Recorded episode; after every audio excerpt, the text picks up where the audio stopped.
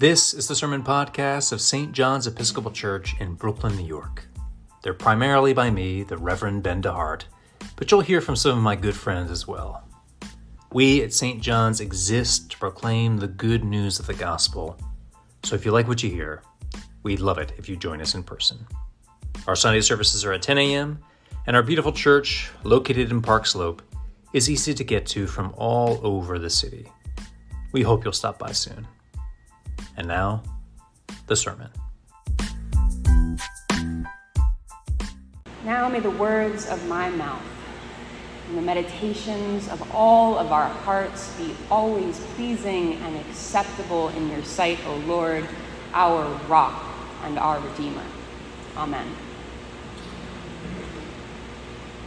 For I am convinced that neither death nor life, nor angels, nor rulers, nor things present, nor things to come, nor powers, nor height, nor depth, nor anything else in all creation will be able to separate us from the love of God in Christ Jesus our Lord.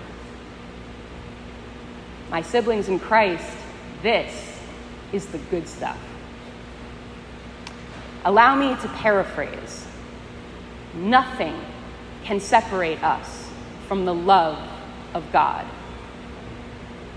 However, I think for so many of us, we have a running list of the things we do believe keeps us from the love of God.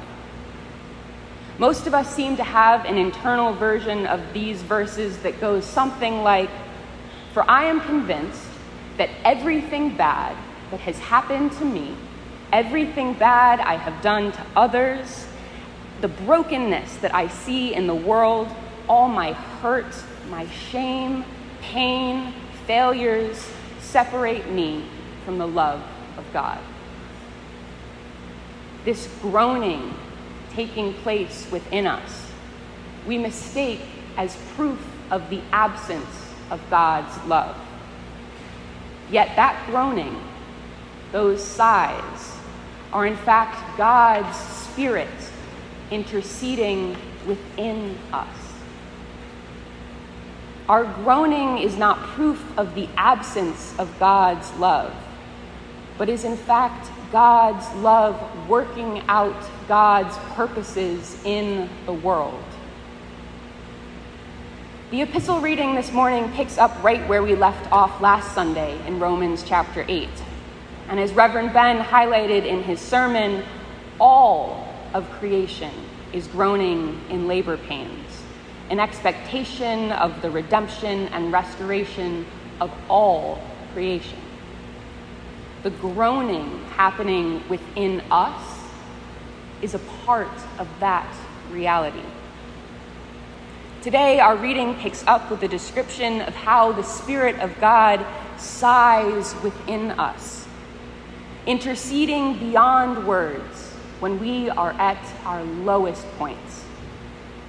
Our groans and our sighs are the Spirit crying out through and in God's love as creation awaits the birth of the new creation out of the old. In the words of Dr. Barbara Holmes, the moan is the birthing sound.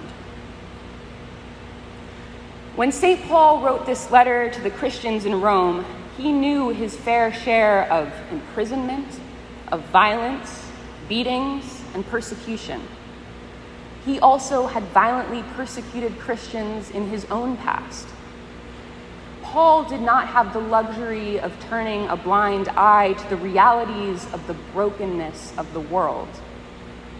He knew what it feels like when it seems like the powers and principalities have the upper hand. And yet, as he lays out for his fellow Christians, these experiences of the brokenness are not proof of God's absence. Rather, in Christ, it is within the brokenness that God's love is ever present. Outlaw country music star Tanya Tucker is one of the great heroes of American music. For so many people, her first hit song, Delta Dawn, you know, Delta Dawn, what's that flower you have on? Yeah? It's, it's one of those songs that's so familiar and so classic, it almost feels like it lives inside of us. Tanya was one of the biggest names in music and had an active career throughout the 70s, 80s, and 90s. In the early 2000s, however, both of her parents passed away and she struggled with depression and substance abuse. Her father had been her manager for her whole life, and in the grips of grief, depression, and addiction, she was unable to make a transition in her career. Away from the spotlight, groaning in the spirit, Tanya came to believe that her career was over. Or even more specifically, she believed that the love in her life was behind her. She could not see that the groaning taking place within her was not a sign of the end of love, but of love crying out in labor pains. Then in 2019, singer songwriter Brandi Carlile convinced her hero, Tanya Tucker, to record a new album. Reluctantly, Tanya agreed, and the recording process is documented beautifully in the film The Return of Tanya Tucker featuring Brandi Carlile. The album they made together went on to bring Tanya her first ever Grammy win, winning both Best Country Album and Best Country Song. As Tanya accepted her Grammy, Brandi was on the stage with her and said the following Me and Shooter Jennings asked Tanya why she hadn't made an album in almost 20 years. And she said it's because when her mom and her dad died, she just couldn't do it anymore.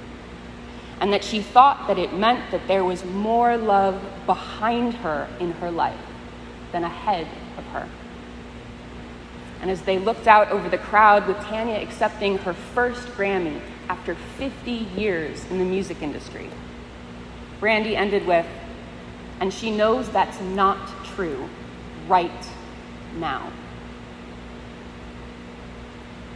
If you have ever felt or believed that you are separated from the love of God, I hope you know that's not true right now.